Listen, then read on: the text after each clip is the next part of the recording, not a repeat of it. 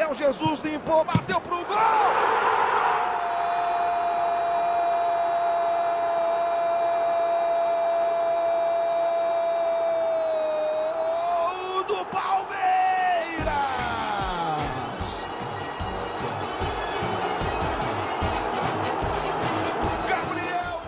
Den seneste uge har budt på en vaskeægte topkamp i Brasilien. Dukserne Palmeiras tog mod første udfordrende fra Flamengo, og det blev som ventet et tæt, tæt opgør. Men lykkedes det for de grønne fra São Paulo at holde de røde-sorte fra Rio på afstand i mesterskabskampen. Vi vender selvfølgelig kampen og kigger ind videre på de hold, som bejler til en plads i top 4 og en plads i Copa Libertadores 2017. I Internacional må advarselslamperne efterhånden blinke dobbeltrødt. Storklubben fra Porto Alegre var i weekenden op mod den absolute bundprop fra America Mineiro og det blev til endnu et foruroligende resultat for klubverdensmesterne fra 2006. Chichi udtog i fredags brutotuben til de kommende VM-kvalkampe mod Bolivia og Venezuela. Et par gamle travheste er tilbage i folden, mens en rødsort overraskelse har meldt sin ankomst. I skuffen med blandede bolcher finder vi Hanaudo, der er en legende i Atletico Mineiro og aldrig har tabt en VM-kamp. Vi siger også tillykke til Botafogo's U20-hold, runder VM i futsal og kigger langt efter portugiser, der er nået et lavpunkt i deres klubhistorie. Vi lukker skuffen med en nedrykningssnak, og hvorfor der pludselig var 94 hold i den brasilianske liga. Velkommen til Presserbotten, siger Andreas Knudsen og... Peter Arnholdt.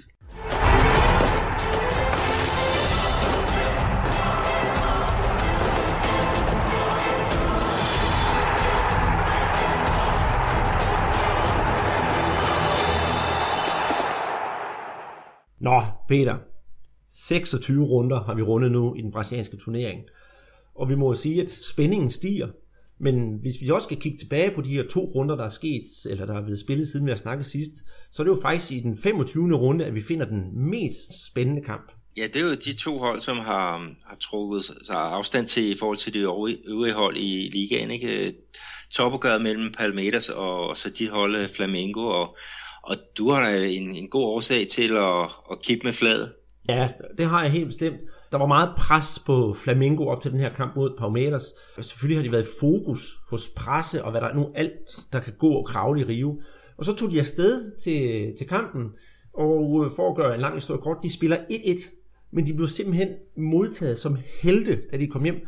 Der var jo flere hundrede mennesker i lufthavnen, og ude i klubben stod jo folk og modtog dem som, netop som helte, og nu, øh, nu, der, nu er de rigtig gået i selvsving nede i Rio, og man tror jo nærmest, at mesterskabet ligger på et fad foran dem. Men så får vi vende tilbage til kampen. Altså, den ender 1-1, og første halvleg den ender 0-0. Og der, der sker der så det, at Flamingos Marcio Araujo, han får et rødt kort, så Flamingo vi spiller faktisk med en mand i undertal i hele anden halvleg, og formår faktisk at komme foran, inden, ja, hvem andre end Gabriel Jesus, han scorer til 1-1. Og jeg synes selv, det var en uh, utrolig spændende kamp, og det var velspillet.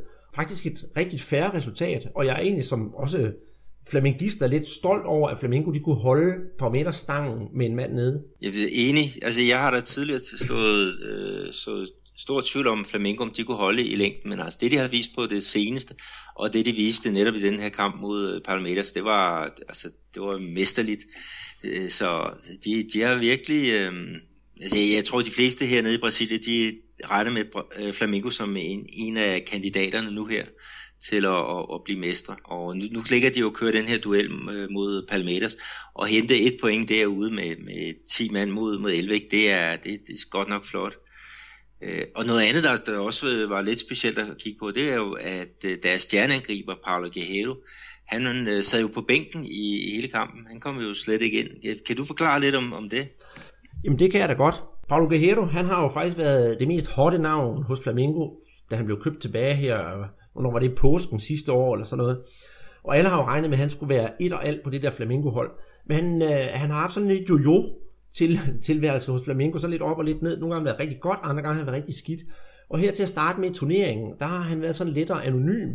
Og så har han skulle spille øh, Copa America for eksempel, så har han jo været ude en del kampe. Og så har Flamengo i mellemtiden fået øh, Diego ind og Leandro Damian for eksempel og de har virkelig præsteret på rigtig, rigtig høj plan, så de har formået at holde Guerrero ude i kulden. Men øh, han skulle være med i aften. Brasil, øh, Flamengo de spiller jo øh, den sydamerikanske UEFA Cup, om man så må sige. Og der skulle han være med i aften mod, øh, mod hold fra, jeg kan ikke huske, hvem der spiller mod, kan du det? Øh, Palestino. Palestino, ja. Så der skulle han ved sine være på holdkortet, og så må vi jo så se, om han får spillet sig varm, så han også kan være med i ligaen. Ja, hvis uh, Paulo Cajero, han kan finde sit, sit gamle uh, jeg, så vil han da være en, en fantastisk spiller at have her til de, de, de næste, uh, hvad er det, 12 runder, ikke, som, som skal afgøre uh, det hele. Men uh, han sidder ude på bænken i øjeblikket, og helt sikkert og er meget irriteret over, at han ikke får, får mere spilletid. Så, så han kan da godt gå ind og, og, og skubbe til, til, uh, til holdet. Uh, det må vi da vente og se hvad der, hvad der sker med, med ham, mm. og om, også om Leandro Damian, han kan, kan holde det niveau, han har vist indtil videre. Ja, øh, hvis vi så kigger på den anden kamp, som, som Flamengo, nu tager vi lige dem, når vi har fald dem spillet, de spillede mod Figurense her i, øh, her i weekenden. Den, altså, Leandro Damian, han havde så mange afbrændte chancer, men han, han spillede faktisk rigtig godt. Så jeg tror ikke, han har spillet sig af holdet, selvom han brændte faktisk et straffespark, det skal jeg også lige huske at sige. han har ikke spillet sig af, og Diego, han spillede jo også godt, og han scorede jo faktisk. Så jeg tror, det bliver en, en svær kamp på toppen, om man så må sige. Ja, men med, med det her kampprogram, så er det i hvert fald vigtigt, at man har meget øh, kvalificeret øh, mange kvalificerede spillere at, at kunne, kunne bruge af fra, fra bænken. Så ja, det ser godt ud for, for Flamengo. Der er jo ikke andet at sige. Og så en af deres øh, andre spillere, som, som virkelig er, er steppet op her, det er William Arang, som... Øh, ja, ja, altså jeg hører i hvert fald, at der er mange, der siger, at han skal være øh, Flamengos øh, næste landsholdsspiller. De, de har jo allerede fået en, en, øh, en, øh, en spiller udtaget til, øh, til VM-kvalkampene her i næste måned, men det kan vi jo komme ind på senere, når vi skal snakke, snakke landshold. Ja, og jeg vil så øh, jeg vil godt lige løfte sløret lidt og sige, at det er, det er Flamingos målmand, og øh, han fejrede det faktisk øh, med at fri til sin kone samme aften, som han blev udtaget. Så det, det var jo det store samtaleemne på de sociale medier. Altså udover William Arau, som også lavede et herligt mål her i, i kampen mod Figurense, så er der også en anden en, jeg har lagt mærke til hos Flamingos hold. Det er øh, den lille terrier nede i forsvaret, Parra. Jeg ved ikke, om du kender noget til ham. Jo, højre bakken, ja. øh, som lægger op til rigtig mange mål. Øh, det gør han. Han er virkelig en, en, en giftig herre. Jeg har haft fornøjelsen af at møde ham en gang, og han er altså bare sådan en, en, en lille aris vip. Så jeg synes virkelig, ham har jeg sgu taget hatten af, og han er vokset og vokset og vokset på det her, det her Flamingo-hold. Så det var, det var helt fantastisk, hvordan han også billede. Mm. En anden en, der, der også har imponeret mig, det er en af deres stopper, Vars. Hvor i den her kamp, hvor de vinder 2 over Figueirense, der laver han et kanonoplæg til øh, det første mål, som William Arau han, han hætter ind. Han er sådan en, en venstrebenet øh, ja, forstopper, der, der, der bare kan en masse med, med det der venstreben, og oplægget til målet, det var jo en, en aflevering over, øh, var det 30 meter eller sådan noget i den dur, ikke? Det var faktisk hele 38 meter, og jeg sad, da jeg så den der, så tænkte jeg, tænkte jeg straks på, jamen det var ligesom David Beckham i sin klassiske dage, altså på tværs af banen, slam, og William Arnaud, han kalder faktisk på bolden, så det er ikke bare tilfældigt, at han klasker den op til ham. Mm, altså William Arnaud, han er en defensiv midtbanespiller, men han er sådan en af de der, der løber meget dybt. Øhm, og derigennem så kommer han også til, øhm, til en del øh, scoringer. Og det er jo meget sjovt, at, at de der spillere, Arau, han er jo hentet i Botafogo her op til, til den her sæson, og så Vars forstopper, han er jo hentet i, i Vasco da Gama, og det er jo to af de rivaliserende klubber. Så øh, de har et godt øje, Flamengo, til øh, naboklubberne, øh, og øh, de har i hvert fald hentet de der to rigtig dygtige spillere. Og ja. det, de har også været med til at gøre en forskel i år. Ja, og selvom Figurense i den der kamp ikke var noget prangende hold, så, så kunne man virkelig godt se, at der var bare forskel på de to Figurense. De var nærmest presset i bund hele vejen igennem. Og lidt underligt egentlig, at uh, Flamengo ikke vinder mere end, end 2-0, for de havde både chancerne til 3 og 4-0. Men um, Figurenses målmand, han skal altså også have et lille nik herfra, for han gjorde, hvad han kunne for at holde Flamengo ude fra, ude fra kampen. Uh, Gatito Fernandes hedder målmand ja. for Figueirense. Så ellers så var der ikke andet, altså Figurense, der var jo de sædvanlige klasse, jeg grinede jo, da, da Elvis kom på banen, og så vores øh, ven, som vi nævnte før, Fehusen, mere rød end nogensinde.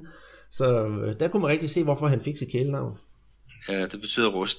Det er nemlig rigtigt. For så lige at, at runde Flamingo af, de har jo så spillet 1-1 mod Palmeiras i midtugen, og så vinder de jo så 2-0 her i weekenden. Og det er jo fuldstændig samme opskrift som topholdet Palmeiras. Skal vi snakke lidt om dem?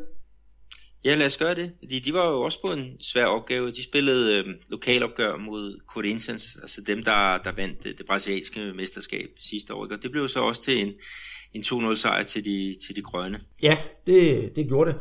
På mål af Moises efter 5 minutter, og øh, Minar efter 77 minutter. Ja, for at sige det mildt, det var meget fortjent. Corinthians, de har efter Chichis afgang simpelthen fået en, øh, en hjerneblødning efterhånden, fordi det går bare ned ad bakke og ned ad bakke og ned ad bakke. Og øh, i den anledning, så rundede vi jo trænerfyring nummer 20.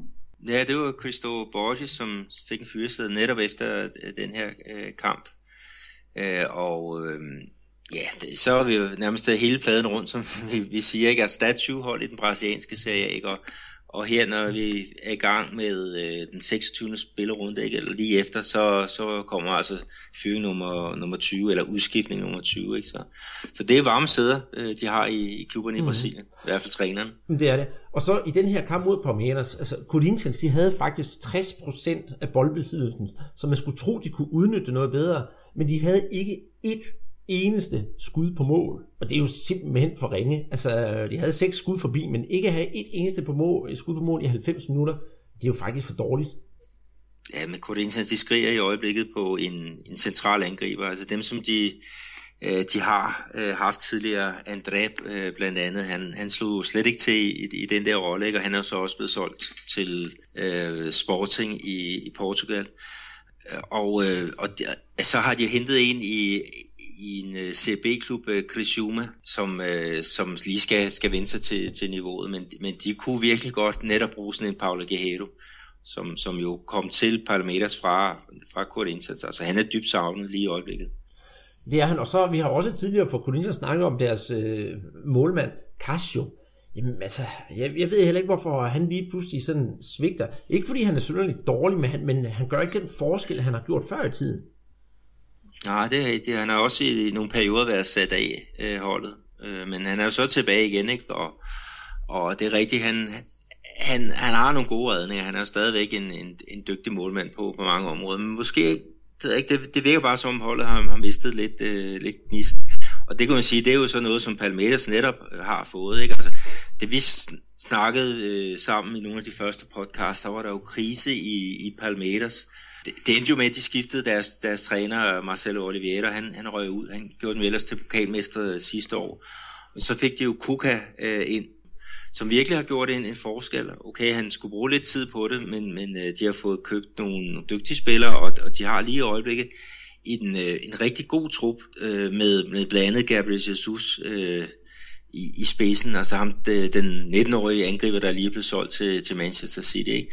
Og, det, og det, ser, det ser rigtig øh, fornuftigt ud. At vinde 2-0 over Corinthians øh, på en bane, hvor Corinthians ikke har tabt i, jeg tror det er over et år, det, det viser altså også, at, at, at de, de mener mesterskab i år, øh, Palmeiras.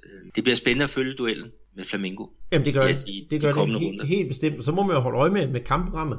Men som jeg snakkede om i sidste podcast, så har Palmeiras vi haft fem faktisk rigtig svære kampe her på det sidste. Og de har jo så hentet øh, 11 point i de fem kampe, og det synes jeg faktisk er, det synes jeg faktisk er virkelig godkendt og rigtig flot. Og så næste runde, der skal de jo så møde, øh, så vidt jeg husker, så er det Curitiba, de skal møde, og den burde de jo også bare køre over. Nu vandt Curitiba så godt nok her i weekenden, men ellers så er det jo de der hold, der så småt skal til at tænke på nedrykningen af den næste trin. Ja, det er rigtigt. Altså, den, den lugter af tre point til, øh, til Palmeiras, ikke? Hvorimod at at Flamengo, de skal, de skal spille hjemme mod Cruzeiro, ikke? og Cruzeiro, det er, det er et godt hold, altså dem, dem så jeg her i, i weekenden, og de er ikke nemme at, at, at besejre, så, så det, ja, der, det, sådan er det med, med de her kampe, ikke? At, at vi er så langt hen i turneringen, at det er, det er dyrt at sætte øh, point til. Ja, ja, for jeg sælger den heller ikke som sejr til, til Flamingo Cruzeiro, fordi selvom vi siger Cruzeiro, det er det der der, hold, der har været lidt af en prygelknappen, men, men der er ingen hold, der er svære på det her tidspunkt. Eller undskyld, der er ingen hold, der er nemme på det her tidspunkt. Ja, det, det, det er da rigtigt nok. Men, øh, men det bliver i hvert fald spændende at se den der øh, duel mellem, mellem øh, Palmeiras og, og øh, Flamengo herover de, de kommende runder. Så hvis vi lige går lidt længere ned der, så Atletico Mineiro, de, de tabte jo noget terræn her i, i den her sidste runde. Det, det gjorde de har jo nu fem point op til Palmeiras, og, og så har de jo fire point op til, øh, til Flamengo.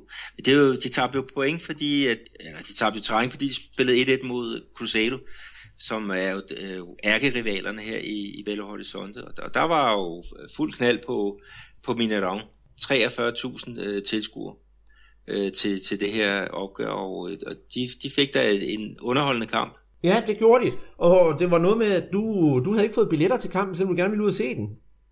Nej, jeg, jeg, snar, jeg, jeg tog simpelthen og, og så kampen på, på en bar, og det var, det var da meget hyggeligt. Men øh, det, altså, jeg vil sige, Atletico Mineiro, de kommer så foran 1-0 ved, ved Clayton, altså, deres øh, højre, højre angriber. De så faktisk ud til at kunne køre den hjem med Atletico Mineiro. De, de har jo så Rubinho som en af deres, deres øh, stjernespillere. Men der faldt jo et mål mere. Det var så Cruzeiro, der, der scorede der. Og det var faktisk også en Rubinho, der, der sørgede for det mål. Vi kalder ham den øh, blå Rubinho. Han, han får udlignet efter et ja, et, et, et fint oplæg i, i højre side, der vil spille skråt tilbage, og så hammer han den i, i kassen. Men, men det var et skidt resultat for, for begge hold, fordi Atletico, de skulle bruge pointene for at holde trit med den her fører øh, duo, ikke? Og, og Cruzeiro, de har jo de hænger jo stadigvæk i, i døgnet, ikke? De ligger jo lige op over øh, nedrykningsstregen, og de skulle bruge sejren for at, at, at lægge afstand, men, men øh, det formåede de ikke, øh, og øh, ja, de, de er presset, øh, de blå for, for Cruzeiro, som jo vandt øh, mesterskabet i 2013 og 2014 hernede. Så det, er noget af, af en nedtur, de har været ude for. Mm. Hvordan var stemningen i byen så den dag på, på selve kampdagen? For det er, jo, det er jo netop en rigtig, rigtig stor kamp, den der. Ja, men der var fin stemning. Altså, øh, øh, byen den bliver jo delt i, i to. Altså, der er et, et tredje hold, Amerika, som, som også holder til her, men de har ikke rigtig øh, en, en fanskar. Øh, og det, og det, det gør jo, at, at øh, altså, vi ser jo også i Porto Alegre, ikke, når der er to store klubber dernede, det er Grêmio og det er International, ikke? Altså når, når de spiller mod hinanden, ikke, så, så er byen bare, bare opdelt i, i to, ikke? Og det samme kan du sige her i, i Belo Horizonte. Der var ikke sådan de helt store øh, er det slagsmål. Øh, altså der er jo altid lidt problemer. Øh, der var nogle, nogle fans fra Atletico, der var blevet lukket ind på et, et område, som, hvor der egentlig kun er Crusader-fans, og det, og det gav jo der selvfølgelig lidt, lidt problemer, men det fik de ordnet. Næste levende billede, det er jo Santos. De jo har fundet, genfundet formen lidt efter et, et par nederlag, faktisk mod International Internacional og Flamengo.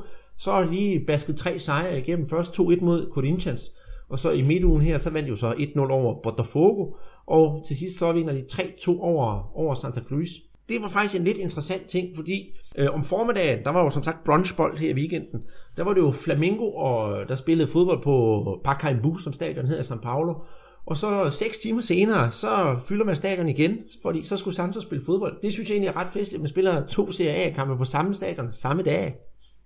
Ja, det synes jeg, det øh, var i hvert fald en fin idé. Øh, Flamengo, de har jo været ramt af ikke at have nogen rigtig hjemmebane, fordi at der har været OL i, i Rio de Janeiro, og de har jo haft succes med at, at flytte nogle af deres kampe til, øh, ja, til nabobyen øh, São Paulo, ikke?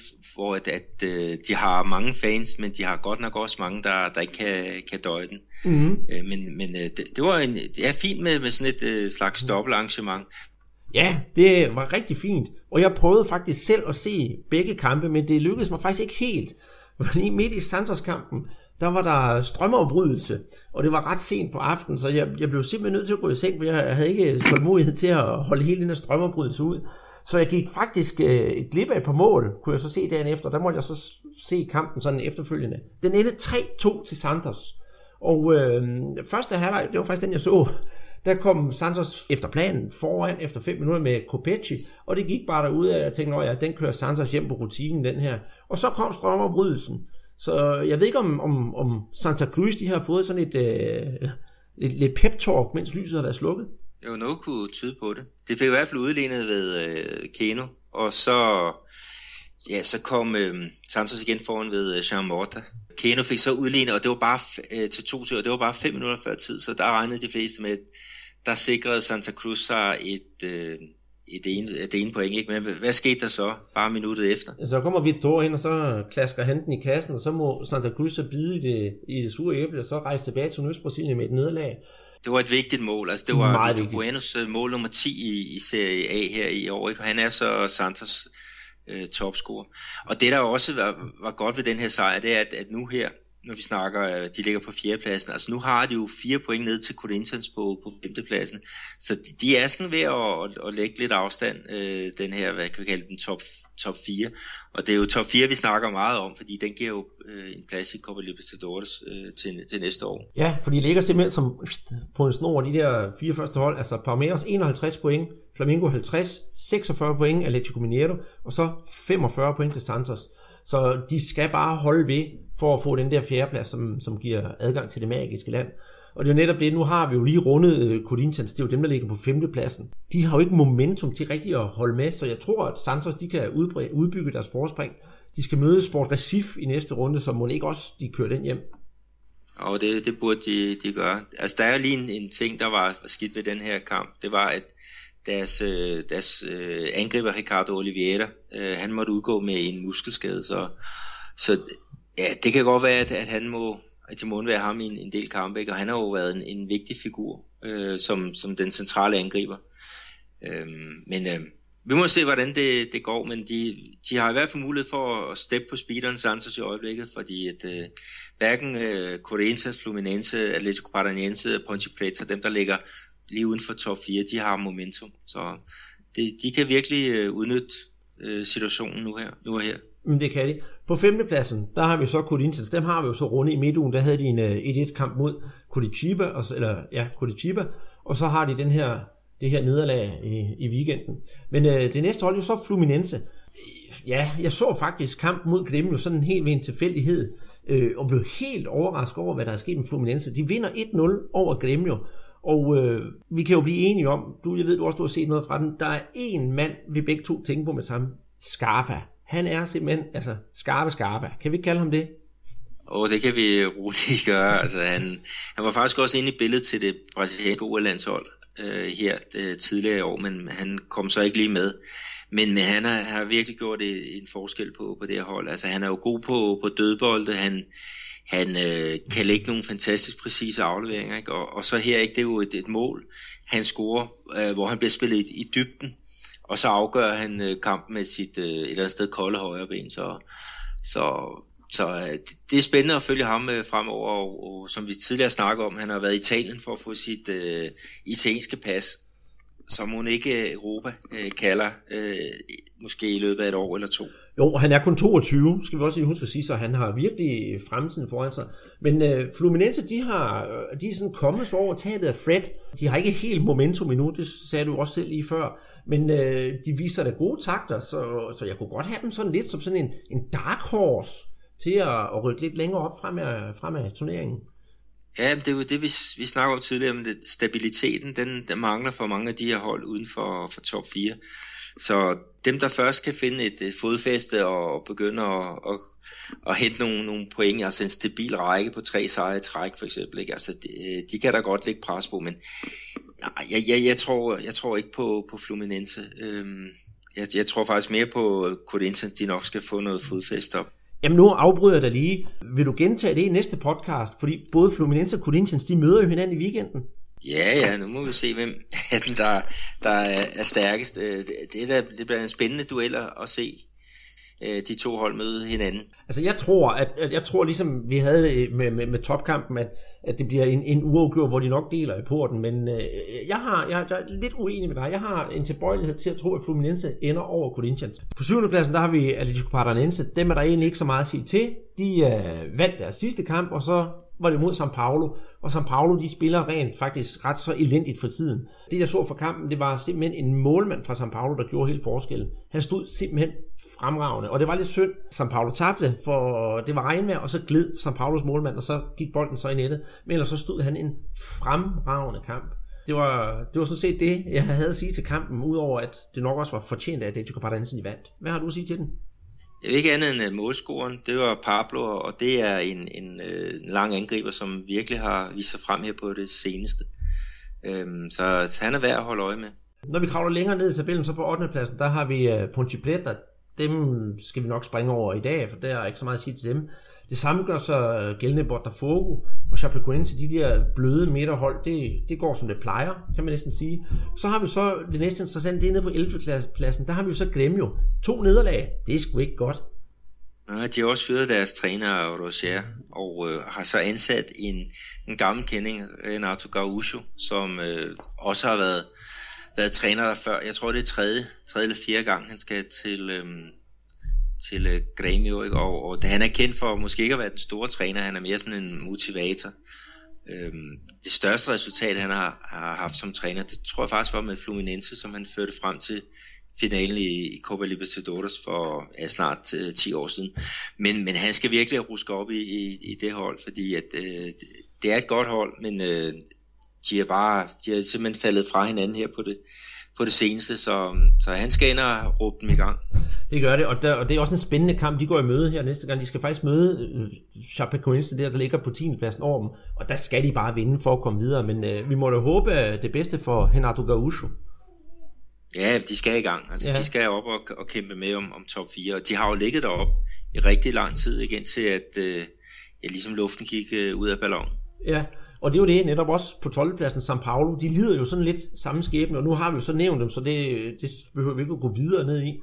Så når vi kommer længere ned i tabellen, så finder vi også de der hold, hvor vi snakker om, rykker de ned, eller rykker de ikke ned, og, og kæmper om det. Det er jo Curitiba, Sport Recife, Cruzeiro og Vitória.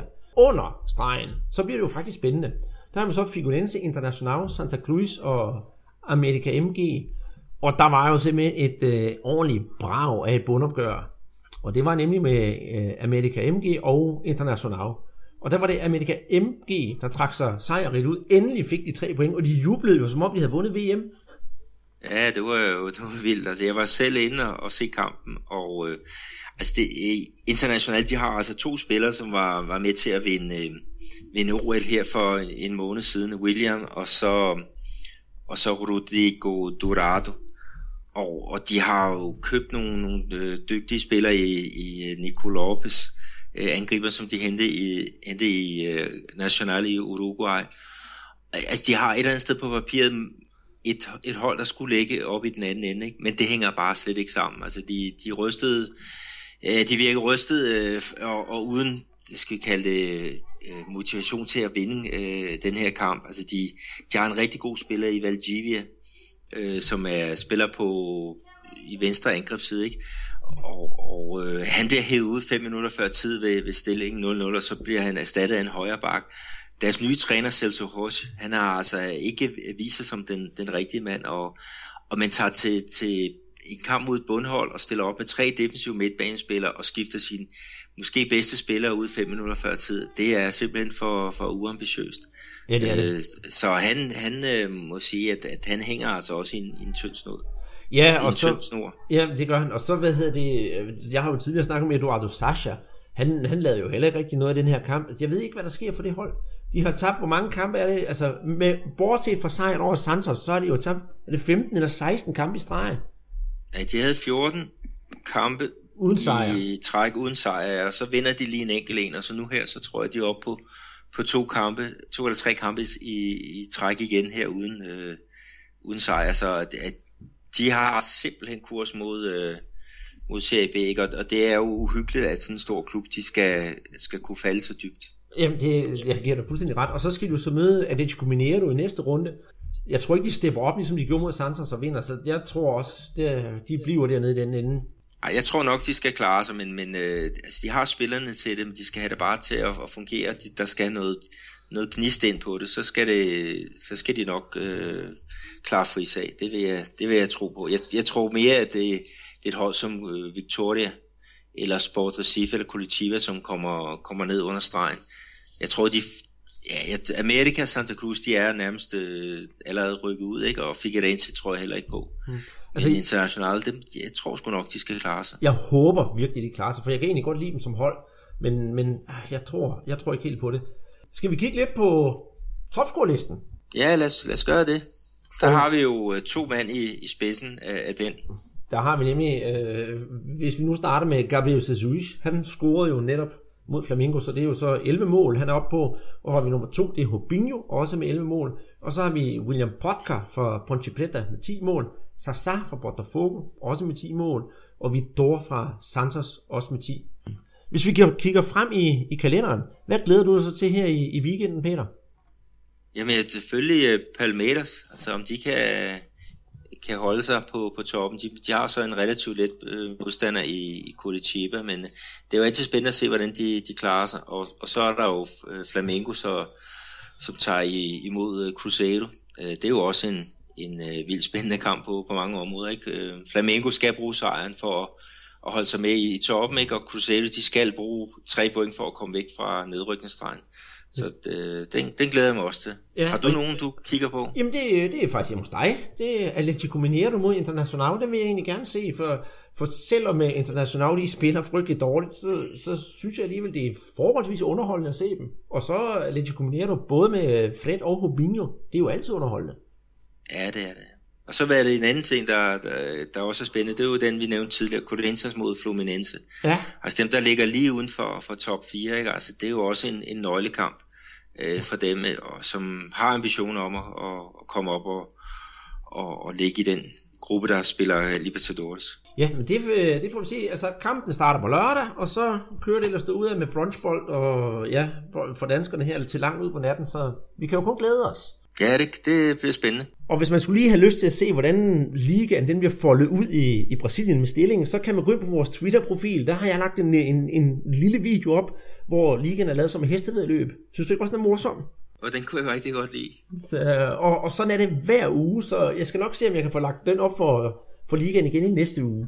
O Palmeiras segue na ponta com 51 pontos, com a perseguição insistente do Flamengo, que é o segundo com 50. O Atlético Mineiro ficou para trás, é terceiro com 46. E o Santos fecha o G4 com 45. Depois vem Corinthians, 41 pontos. Fluminense, 40. Atlético Paranense, Ponte Preta, 39. Botafogo e Chapecoense, 38. O Grêmio perdendo o rendimento, tem 37. São Paulo, 34. Curitiba, 33. Esporte Cruzeiro, 30. Vitória, 29. E na zona de rebaixamento, o Figueirense tem 28 pontos. O Inter, que joga amanhã, tem 27. O Santa Cruz, 23. E lá atrás, com 15 pontos, o América Mineiro, que também joga amanhã. Nu er det snart tid til at have noget VM-kvalifikation igen, og i fredags, der udtog Chiche sin øh, prototyp til, til de kommende kampe. Og skal vi kigge på, hvem han har, hvem han har taget med? Jo, men lad os gøre det. Ja, Så vi kan sige, at målmændene, der har han jo taget tre med som sædvanligt, og der var Alisson fra Roma, der er Alex Muralla, Flamengo, og så Weverton fra Atletico Paranaense. Og, og der er jo debut, eller mulig debut til, øh, til Alex Muralla. ja. Han, øh, han har virkelig også gjort det godt for Flamengo, og, har skubbet den tidligere målmand, som også er rigtig god, Paulo Victor, af pinden i klubben. Og han virkelig, jeg tror, han har en eller anden sikkerhed nede i det der, det der mål, der også hjælper i forsvaret, så de stoler på ham fuldstændig. Og han har også en vis pondus. Han råber og skriger jo gerne. Så jeg synes, det er virkelig fortjent, at han er blevet udtaget. Og det er ikke kun Ja. set med mine røde-sorte briller. Nå ja, jeg synes også, han har gjort sig fortjent til, til det. Og jeg vil så sige, at den, der er røget ud, det er Marcelo Godoy, som, som øh, står i, i Kremi, og Kremi har jo ikke just haft en øh, imponerende række her på det seneste. Så, så der, der var i hvert fald lidt udskiftning der. Og så Baks, eller Vingbaks, øh, der har vi jo Dani Alves fra Juventus, Fagner fra Corinthians, Felipe Luis fra Atletico Madrid, og så Marcelo fra Real Madrid. Så det er jo de samme, som, som var med i, i den, øh, de sidste VM-kvalkampe. Det er det nemlig. Så tager jeg stopperne, og der har vi jo så øh, Miranda og Marquinhos, Thiago Silva og Giu fra ja, henholdsvis Milan, PSG og så Shandong Nguyen. Øh, nu er Thiago Silva tilbage sammen med Marquinhos. Det lyder som et interessant makkerpar. Ja, det synes jeg også. Og, og, og øh, Dunga, han, han gjorde nærmest den ære ud af slet ikke at, at udtage Thiago Silva. Altså en, en centerforsvarsspiller, som var blandt de bedste i, i Champions League. Ikke? Og, og man må bare ryste øh, på hovedet. Men, men han har altså eller, han har set sig sur på, på øhm, PSG-stopperen. Og øhm, det var dejligt, at, at Chichi han kan komme, komme ind og så sige, jamen, han er bare så dygtig, så han skal selvfølgelig spille. Mm-hmm. Og især når de spiller sammen i, i PSG, Marquinhos nemlig, øh, som var det ham, jeg kaldte den grå eminence under, under OL. Altså han gør det simpelthen fremragende. Så det, det glæder jeg mig til at se samarbejdet mellem de to. Jeg kunne godt forestille mig, at det bliver Miranda og, og Thiago Silva, ikke? og så må Marquinhos, han må så tage en tur på, på bænken. Men, men det må vi jo det må vi vente og se, hvad, hvad Chichi han afgør. Men øh, han, han tager altså de bedste. Ja. Øhm, midtbanen, der har vi så Casemiro fra Real Madrid, Renato Augusto fra Beijing Paulinho fra Guangzhou Evergrande, tror det hedder, Oscar fra Chelsea, Willian fra Chelsea, Fernandinho fra Manchester City, Lucas Lima fra Santos, Gulianos fra Zenit St. Petersborg og Felipe Coutinho fra Liverpool.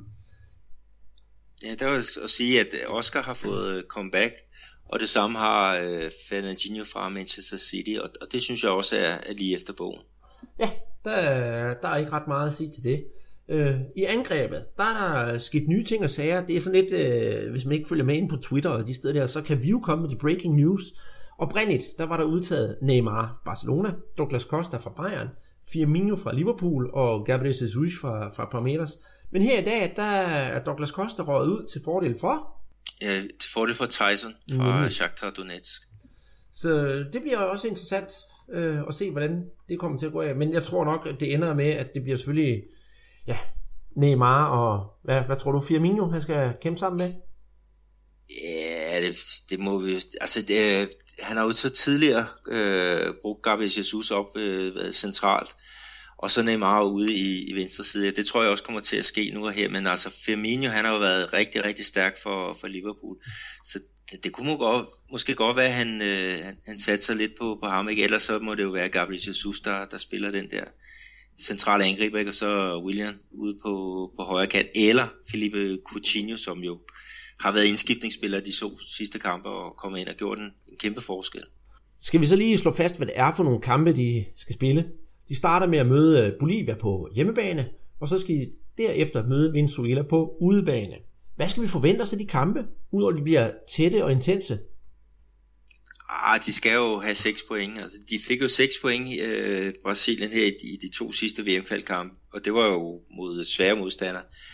Og ja, altså, de, de, de, skal, de skal hente to sejre. Altså, det, det forventer jeg i hvert fald, og det, det, det forventer fodboldpublikum også øh, hernede i Brasilien, at, at øh, Brasilien de er i gang. Altså, to sejre, det er mit bud. Jeg ved ikke, hvad, hvad siger du til det? Jamen, skulle jeg nogensinde sige dig imod, hvad det angår? jeg, jeg kan sige så meget, hvis der er nogen, der skulle være interesseret i at, at se nogle af kampene live, så hjemmebanekampen, der bliver billetterne sat til salg vi optager her onsdag aften. Det bliver sat til, til salg torsdag morgen kl. 10 brasiliansk tid, og det kan bliver spillet på Arena das Dunas i, i Fortaleza. Og billetpriserne de starter ved 150 realer. Og hvad står realen i? Lige omkring et par kroner efterhånden. Ja, det passer meget godt, ja. ja. Det er bare at gå ind og købe billetterne på CBF hjemmeside. Men for at skulle i det hele taget med til det her VM, så skal vi også have igennem, hvordan de ligger i gruppen. Uruguay, de ligger så på førstepladsen med 16 point efter 8 kampe. Brasilien på andenpladsen med 15 point efter samme antal kampe. Og på tredjepladsen har vi Argentina, fjerdepladsen Colombia og femtepladsen Ecuador. Og det er de, de magiske pladser, der giver, der giver adgang til VM-fodbold. De første fire kvalificerer, kvalificerer sig automatisk, mens nummer 5 skal spille playoff. Er der ret meget mere at nævne ved den turnering nu? Nå, ikke andet end, at hvis vi kigger uden for den her top 4, så ligger der i hvert fald Chile.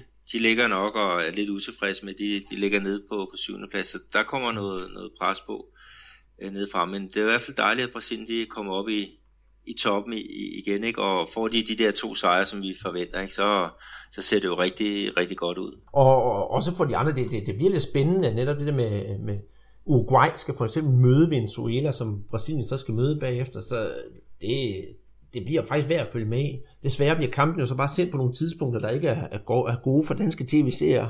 Nej, det, det er voldsomt. Øh, jeg er så heldig, så jeg er jo på den anden side af kloden, så, så det er godt nok for mig, for mig i hvert fald. Jeg skal bare kunne holde mig lidt vågen, så går det nok.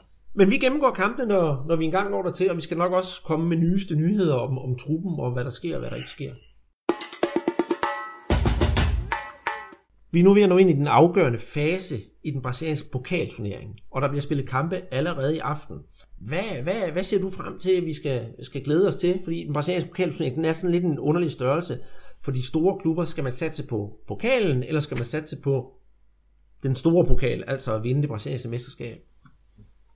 Ja, det er jo, det er jo et dilemma, og der, der havde vi jo sidste år øh, en klub som, som Santos, som, som øh, nåede helt vej til, til finalen i, i pokalturneringen. Det gjorde faktisk, at de øh, gik helt døde i, i Serie A og slet ikke sluttede i, i top 4. Så de kom ikke med til øh, Copa Libertadores fra, fra den øh, landstækkende række. Og i pokalturneringen, der tabte de jo så øh, over to kampe til, øh, til Palmeiras. Og det betød jo, at, at de heller ikke kvalificerede sig til Libertadores af den vej. Så de sad virkelig tilbage med, med sorte pære.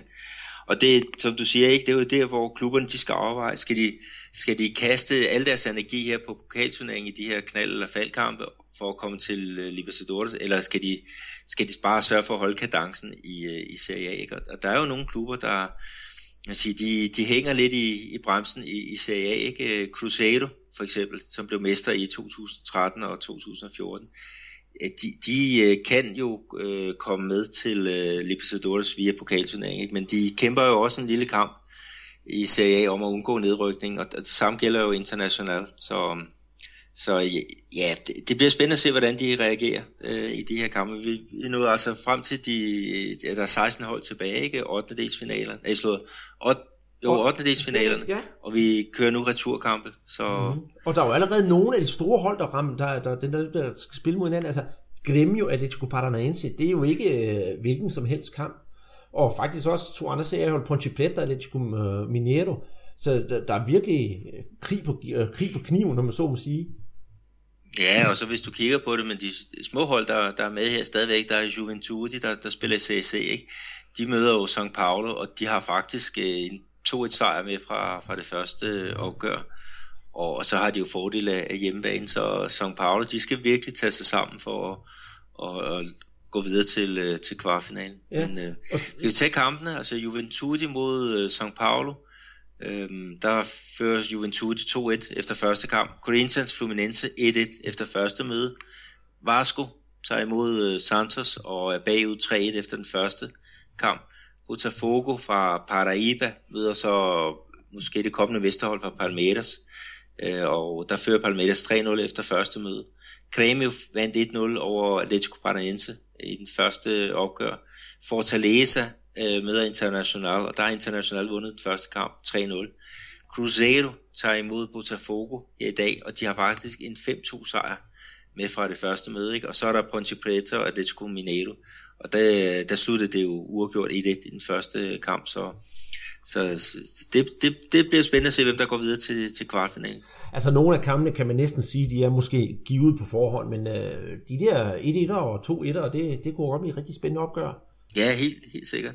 Men øh, hvis vi skal kigge sådan længere frem, øh, hvem tror du, der kunne gå hen og vinde, vinde den her turnering, hvis vi nu ikke skal tænke på, på handicap med ligaen?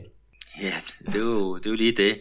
Altså, jeg, jeg tror, at, at uh, Palmeiras, de, de satser nok på, på Serie A. Det vil jeg skyde på. Så dem, jeg tror ikke, de vinder turneringen, ligesom de gjorde sidste år. Internationalt, jeg tror også, de får, får brugt deres kræfter andet sted. Uh, øh, Atletico Mineiro, jeg tror det det samme. Altså, jeg kunne faktisk godt forestille mig, at, at det hold som Corinthians, altså, uh, at, at de kunne slutte som uh, pokalmester i år.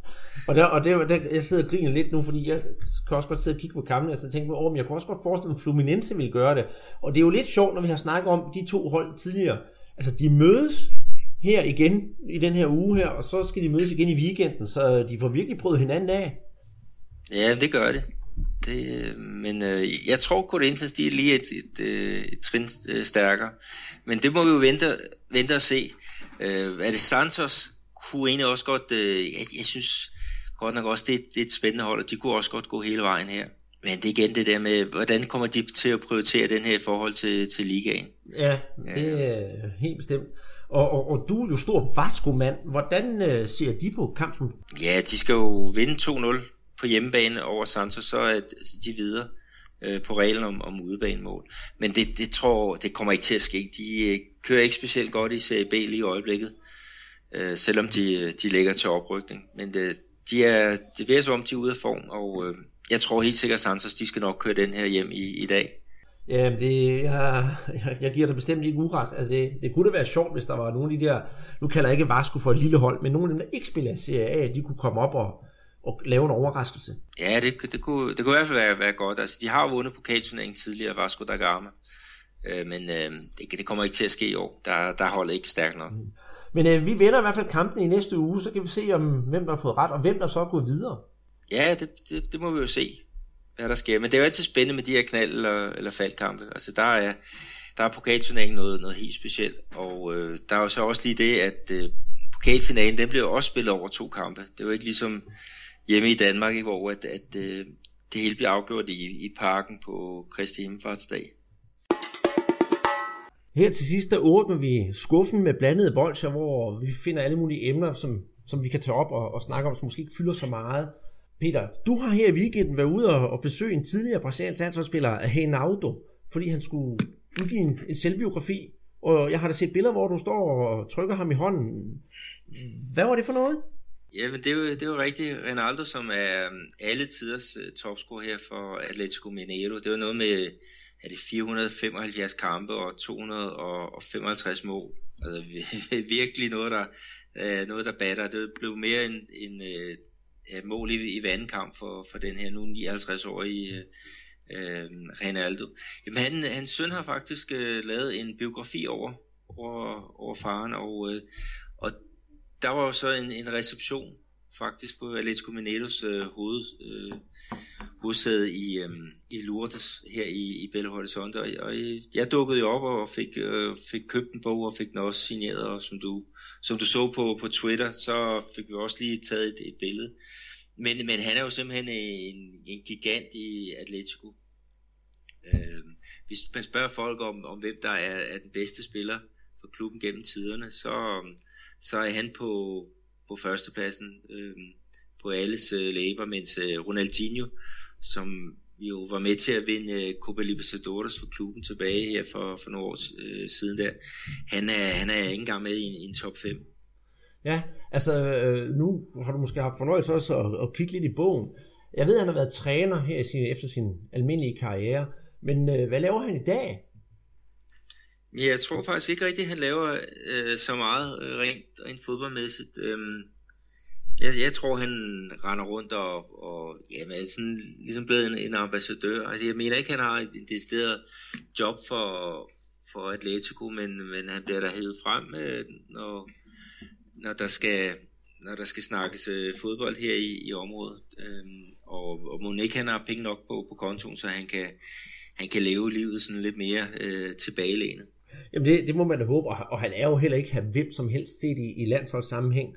Altså han har jo, han har jo trænet, eller været, været spiller under de mest interessante trænere, Brasilien har haft, altså Osvaldo Brandão, Claudio Coutinho og Tele Santana. Og så har han jo været med til VM i 1978, og det vil altså sige, at øh, han har jo været med til et VM, hvor han for det første så scorede han det første mål for Brasilien i kampen mod Sverige efter 46 minutter i første halvleg. Og så har han jo ikke tabt en, en kamp ved VM i fodbold, så øh, han er jo en god mand at have. Ja, vel, det, det er han i hvert fald. Han nåede 29 landskampe og, og scorede 11 mål. Og, og noget af det, man, man også snakker om, det var hans... Øh, han var ikke en, en let herre at, at have med at gøre, og, og den måde, han fejrede sine, sine mål på, altså hvis man kigger øh, på det mål, han scorede mod Sverige, ikke? han står med den der øh, knyttede næve den direkte op, ikke? Og, og det er jo sådan en gestus, øh, som man også så ved et OL, hvor der var to øh, amerikanske øh, løber, som, som øh, lavede en gestus over for de der Black Panthers, som, som er sådan en, en militær organisation, som, som huserede i, i blandt andet øh, Amerika her øh, for, ja, for nogle, en del år tilbage. Men, men øh, dem havde han i hvert fald øh, øh sympati med, og, og vi kan jo alle sammen huske det der brasilianske landshold i 1982, som måske det bedste hold nogensinde, som aldrig, øh, som ikke vandt VM. Altså der mener man faktisk, at, øh, at hvis øh, Ronaldo han har været med som, som centerangriber, i stedet for det, det store Serginho, så havde Brasilien, så havde de gået helt til, til tops. Ja. Han er kæmpe her i, i, i den her by. Ja, ved du, hvad, ved du faktisk, hvad hans kælenavn det er? Okay. Dominerang endda. Kongen af Minerang, og det må han jo næsten også være med sine 475 kampe for Atletico. Så det må have været en festlig omgang. Ja, men det var det. Øh, og, og jeg havde sådan... Den, den, øh, jeg var så heldig, ikke, at, at der var jo lidt øh, kø for at komme op og få underskrevet den her bog. Og der kom jeg til at sidde ved siden af en, øh, en rigtig Atletico fanatico. Øh, en pige på, ja hun har været nogen af 40 år, ikke? Og, og jeg fik jo nærmest hele Atleticos historie, og hvor meget øh, Ronaldo havde, havde betydet for, for klubben. Øh, en af de, de øh, kommentatorer, som er hernede for Radio Itatiaia, som er, er den alle lytter på, øh, Emerson Romano, jeg havde lovet at, at få en bog med til, til ham, og han, da jeg skrev, nu var den i hus, der, så sagde han, jeg var sådan, åh, jeg blev, blev helt sådan følelsesmæssigt berørt, fordi at, at han var simpelthen det helt store idol for, for ham, da han, han voksede op og, og, og var fodboldinteresseret, så, så han har, øh, Ronaldo har bevæget rigtig mange mennesker i den her by. Og jeg synes, at hvis man kan gå ind og finde nogle YouTube-klip med ham, det, det er bestemt seværdigt. En anden ting, vi sådan lige skal have rundet det her blandede bold til ting, det er jo, at uh, Botafogo, som kæmper lidt i, i den bedste liga, de har jo et øh, U20-hold, som klarer sig særdeles meget bedre end deres storebrødre, om så må sige. Ja, det er rigtigt. De blev her i, i går aftes, der blev de uh, brasilianske mester. Øh, de mødte Corinthians over to finalekampe, og den første kamp, den var jo nu spillet Rio, og den endte 1-1. Så Corinthians, de kunne faktisk have nøjes med en, en 0-0 for at, at blive mester, men øh, Botafogo, gæsterne, de ville det, det anderledes. Øh, de vandt øh, returkampen 2-0, og tillod sig sågar at, at brænde et, et straffespark øh, kort før tid, så så de er, er brasilianske mester, og det er, jo, det er jo flot. Altså, det er jo ikke en klub, der har øh, særlig mange penge at, at rute med. Men øh, øh, de har i hvert fald fundet øh, en, en god måde at overleve på, og det er via deres, øh, deres øh, talentarbejde. Og du har jo selv snakket om, om Ribamar øh, her i år, øh, som, som en af deres rigtig store spillere. Ja, det har jeg helt bestemt, og vi, jeg har ros ham til skyerne, når han spiller for Botafogo, for det var ham, der gjorde forskellen for, for holdet. Men han er jo blevet øh, udskibet, om så må sige, og han spiller jo så for de øh, blå og hvidstribede fra 1860 München nu. Jeg har ikke rigtig sådan fundet ud af, om han egentlig har fået nogle, nogle kampe for klubben, men han er da i hvert fald blevet præsenteret dernede, og jeg kan da læse lidt om, at han, han har det efter sine, sine godt i klubben. Ja, det bliver spændende i hvert fald at, at følge ham, at det er jo ikke så let at, at skifte en, en tilværelse her i, i Brasilien, øh, ud med, med en, en tur til Tyskland for eksempel. Øh, det er jo helt anden, ja, andet klima, det er anden kost, øh, det er langt væk fra familie, så, så det kræver en, en uh, helt speciel mentalitet at, at klare de udfordringer, men øh, jeg håber det bedste for, for Ribamar. Altså, Jamen. Han er jo kommet hurtigt, øh, Ribamar. Han, han var med på deres U20-hold i starten af året, øh, i den, der hedder Copa São Paulo de Juniores, og der, der gjorde han det så godt, så han blev indlemmet i, i førsteholdstruppen, ikke? Og, og der, derfra så er det jo kun gået en, en vej, og det er jo, det er jo øh, fremad. Det har du helt ret i. Men han er jo ikke alene i uh, 1860 München. Han skal, han skal godt nok kæmpe mod spillere som uh, Ivica Olic, blandt andet. Men han har fået 12 på ryggen, og skal jo så også måske spille ved siden af en gammel kending, som du kender noget til. Ja, det var Victor Andrade, som var et kæmpe talent i, i Santos. Og øh, ja, alle havde forventet, at han skulle nærmest være den, den nye Neymar, men, men det er jo ikke gået så let for ham. Altså han kom til Benfica, hvor han ikke rigtig slog igennem, og så er han så kommet videre til Tyskland, kan jeg forstå. Men øh, da jeg var i fodbold FN for mange år tilbage, jeg skulle nævne den, den nye øh, stjerne for, for brasiliansk fodbold, der nævnte jeg så Victor Andrade, men øh, man har jo lov til at tage fejl, og, og det gjorde jeg i hvert fald den her gang. Så ja, men man kan i hvert fald finde deres trøjer inde på www.tsv1860.de og så trykke på Sturm. Så kan man se, at Andrade med 31 og nummer 12 for Hibermare. Så vi ønsker dem held og lykke i det tyske i hvert fald. Det gør vi. Yes. Øhm, en anden ting, vi også øh, skal runde her, det er jo øh, futsal, og det er jo ikke noget, jeg sådan set følger ret meget med i. Men øh, hvis jeg skal sige noget om futsal, så vil jeg automatisk sige Faukang. Og han er, han er lidt af en, øh, en, en specialitet, hvad, hvad futsal angår. Kan vi ikke sige, at han er ja, futsal svar på, nu skal vi holde os i det brasilianske, Pala? Jo, det, det kan vi roligt sige. Altså, de spiller jo lige i øjeblikket om, øh, om VM-titlen i, øhm, i netop i, i futsal, ikke? Og, og de er nået til 8. delsfinalerne, hvor man, øhm, man skal møde Iran. Og, og man, øh, den sidste gruppekamp, det var faktisk lidt specielt. Der vandt man 15-3 over Mozambique. Øh, og der scorede Falcon, han scorede øh, tre mål. Og dermed så blev han altiders mest scorende spiller ved et VM. Altså han har 25, nej, slået 45 træffer på, på sit CV nu, ikke? Og, og, øh, og det, er, det, det er simpelthen top, top, top ved, ved den der turnering. Men øh, fantastisk spiller. Og du har jo set ham nogle gange i, øh, i aktion øh, på, på stor bane, altså rigtig, hvad skal vi kalde det, fodboldbane. Fordi han bliver altid taget med til Sikos øh, opvisningskamp øh, på Maracana. Ja, og det, det er en fornøjelse at se, fordi øh, hvis folk kan lide det der street football og alt det der, hvor der, hvor der bliver lavet tricks og øh, tryllerier, der er han jo simpelthen en ekspert. Og lidt om det der, du snakker om, øh, uh, Jogo das Estrellas, som bliver spillet mellem jul og nytår hvert år, der bliver alle mulige kendtiser inviteret med, og det er sådan en, en hyggeturnering, eller en, en hyggekamp, og, og der giver den altså gas på, på alle tangenter med at lave driblinger og sådan noget der, så han er virkelig spændende at se på, og sjov også, hvis man kan lide futsal faktisk. Ja, jeg vil sige også det, hjemme i Danmark, der er jo futsal, det er jo, ja, hvor lang tid har det været øh, på vej nu? Er det 10 år? Og, jeg ved i hvert fald, at en, DBU og, og er det Tai Pundik, øh, som, som arbejder med, med futsal derinde. De gør et kæmpe stykke arbejde for at, at få, få udviklet og gjort øh, dansk futsal endnu bedre. Og, og DGI, de, øh, de arbejder også rigtig meget med, øh, med netop den her lidt, lidt specielle form for, for indendørs fodbold. Så, så hvis man har lyst til at, at lave noget sjovt i løbet af vinteren, så, så find en, en klub og, og spil noget futsal. Altså det er, det er rigtig god underholdning, og det er meget sjovere end det der gammeldags indendørs fodbold, som, som vi kan huske med, hvor vi spiller 4 mod 4 og en, og en mand over midten, altså hvor man trillede bold i 5 minutter øh, af gang i angreb. Ikke? Øh, det her, det, det er meget mere rigtig fodbold. Ja, og vi skal lige sådan runde ham af og sige, at uh, han hedder faktisk Alessandro Horza Vieira, og allerede, eller og er 39 år, så det er måske et spørgsmål, hvor lang tid han bliver ved.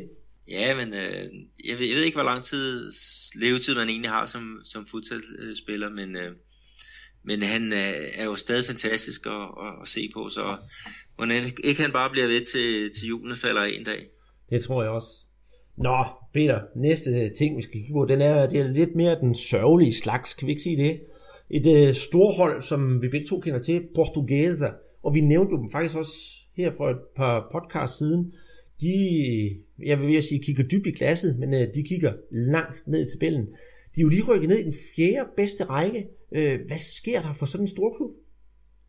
Ja, det må du godt øh, nok spørge om. Altså, de spillede for nogle år tilbage op i, i Serie A, hvor de, øh, hvad skal vi kalde det, de blev rykket ud. De, de var i en tvist med, med Fluminense, om, øh, om de havde brugt en ulovlig spiller. Det kostede altså Portugesa pladsen i, i Serie A. Øhm, og så rykkede de direkte ned i, i Serie C, hvor det så har været i, i to år nu, ikke? Og så nu har de taget turen ned i, i Serie D. Altså det er jo, det er jo trist. Uh, vi kan jo snakke om en anden klub, som har lavet noget tilsvarende. Det var Santa Cruz, som også var oppe i, i Serie A øh, for nogle år tilbage og tog turen ned i Serie D. Men de er så kommet op igen i, i Serie A, og så må der håbe på, at de, de kan gøre noget, noget tilsvarende. Men, men de har, de, dårligt organiseret og ingen penge, øh, øh, ja, så, så kan det hurtigt gå, gå ned ad bakken. Ja, det, det, det kan man vist roligt sige, det gør. Det er jo en hedderkronet klub. Den blev dannet i, i, tilbage i 1920. Det ene en af de største talenter, som, som øh, fodbolden i Brasilien har fostret. Det var en, der hed Danner. Han kommer faktisk fra, fra Portugesa. Øhm, han omkom så tragisk tilbage, jeg tror det var 94 i en, en trafikulykke, øh, bare 23 år gammel, men han var der virkelig store forventninger til. Og han scorede masser af mål for, for Portugesa. Øhm, fik også nogle kampe på det brasilianske landshold, og, og endte så sin karriere i, i, i Vasco da Gama, ikke, hvor han så øh, døde. Han blev simpelthen kvalt i, i, en, i en sikkerhedssel. Ja, det var da frygteligt jeg, jeg har lagt nogle billeder op på, på min Twitter-profil med, med, med nogle mål, som han lavede den, og han var, han var i hvert fald øh, vildt spændende og tragisk, at han ikke fik lov til at, at leve længere. Men øh, hvis vi skal runde af med portugiser, så må vi håbe på, at de snart kommer tilbage til fordomstider igen. Øh, og jeg skal også sige, at jeg har faktisk en portugiser trøje. Det kan godt være, at jeg ikke skal rende rundt med den alt for meget. Tænk, hvis folk lige associerer mig med en 4. divisionsklub i Brasilien. Nå, men sådan er, sådan er det jo. Men vi, vi, Vejle Boldklub, de havde jo skrevet en kontrakt med øh, øh, Vinicio Dominic, øh, og han blev faktisk kendt i, i Portugesa, hvor til han var udlejet. Men, men han nåede jo ikke rigtig at få spillet nogle kampe øh, hernede øh, i Portugesa, før han var, han var videre. Ja, så, og der kan jeg så, så der kan jeg sige... Jeg vil ikke håbe, det går Vejle, ligesom det, det øh, er gået Portugesa. Nej, det, det må vi da bestemt ikke håbe, at de rubinrøde fra, fra Nørreskoven skal ende samme skæbne. Øhm, til sidst så skal vi sådan lige snakke om noget, noget korrektion. For i sidste podcast, der snakkede vi om øh, Rio-klubberne, og det der med nedrykning også. Og så kommer jeg til at sige i sammenhængen om Flamengo er den eneste klub, der aldrig har rykket ned. Og så er der en af vores kære lytter, der sådan tager mig lidt på ordet, og så siger han, jamen der er jo også andre klubber, der aldrig har rykket ned. Og jeg skal sige, det jeg mente, det var, at det var kun af Rio-klubberne, at Flamengo var den eneste, der ikke rykkede ned. For der er jo flere klubber, der aldrig har været nede i anden division. Det er rigtigt. Det er Cruzeiro, det er Internacional, det er Santa, São Paulo og Flamengo. Og det er jo sådan lidt, lidt, lidt sjovt at kigge på stillingen i øjeblikket, fordi at øh, hvis alt går galt, eller hvad man skal kalde det, så kunne Cruzeiro og også International, de kunne jo godt være ude af Serie A, når, når året er, er omme. Ja, det er rigtigt. Og, og øh, der er faktisk noget specielt, fordi der er så mange, der siger, jamen São Paulo, de har været nede. Det har de faktisk ikke. For tilbage i 1979, der spillede São Paulo netop ikke med i den bedste række. Dengang, der hed fodboldforbundet ikke CBF, der hed det CBD, og var faktisk styret af militæret. Og militæret de tænkte bare, hvor mange penge vi kunne tjene ind, og vi skal have alle de store hold med. Så der var hele, var det 94 hold, der var i turneringen dengang. Det var fuldstændig vanvittigt.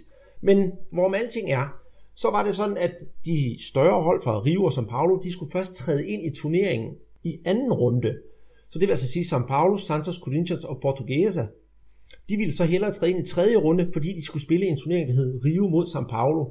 Det viste sig så på et senere tidspunkt, at den der Rio São Paulo turnering, den blev slet ikke spillet. Så São Paulo, de gad simpelthen ikke at stille op i den, øh, i den nationale turnering. Så derfor var de ikke med i 1979, men de er aldrig rykket ned. Ja, det er en lidt, lidt sjov historie. Ikke? Også, også i forhold til det med, med antallet af hold, der har spillet med i den, den øh, bedste række. Men øh, jo, det er, det er rigtigt, de er aldrig de er aldrig rykket ud, altså de er aldrig sluttet under nedrykningsstregen i, i den bedste række, ikke? og det, det er jo ligesom, det er jo det, der, det, det, der må til. Ja, det, det er jo lige præcis det. Og hvis vi sådan skal sådan lave, apropos nedrykning, lave sådan en helt krølle på det hele, ved du, hvem der vandt øh, den brasilianske turnering i 1979? Nej, det, det, det har jeg ikke styr på. Det gjorde International, som faktisk er ved at rykke ned nu. Så det hele, det er sådan en, en cirkel, der kører rundt. Nu er vi jo så rundet det hele igennem, Peter. Skal vi så sige pænt tak for i aften? Ja, det må vi jo hellere gøre så. Jamen, der var jo masser af, af ting på, på tapetet, men, øh, men nu, er vi, nu er vi igennem det, og, og øh, nu må vi se frem for mod næste uge, ikke, hvor der også er, er en masse spændende kampe. Ja, og hvis der er nogen af jer derude, der skulle have et øh, spørgsmål nu, eksempelvis det her med, hvem der rykker ned og sådan noget der, skriv endelig til os på, inde på Twitter under snabla brasserbold, eller simpelthen bare skriv til brasserbold, snabla brasserbold.dk. Øh, gå lige ind på iTunes, hvis I gider det, og så giv en stjerne eller to, og skriv jeres mening, det vil vi blive rigtig glade for og vi håber at kunne ses igen i næste uge. Mange hilsner fra Andreas Knudsen og Peter Arnholdt.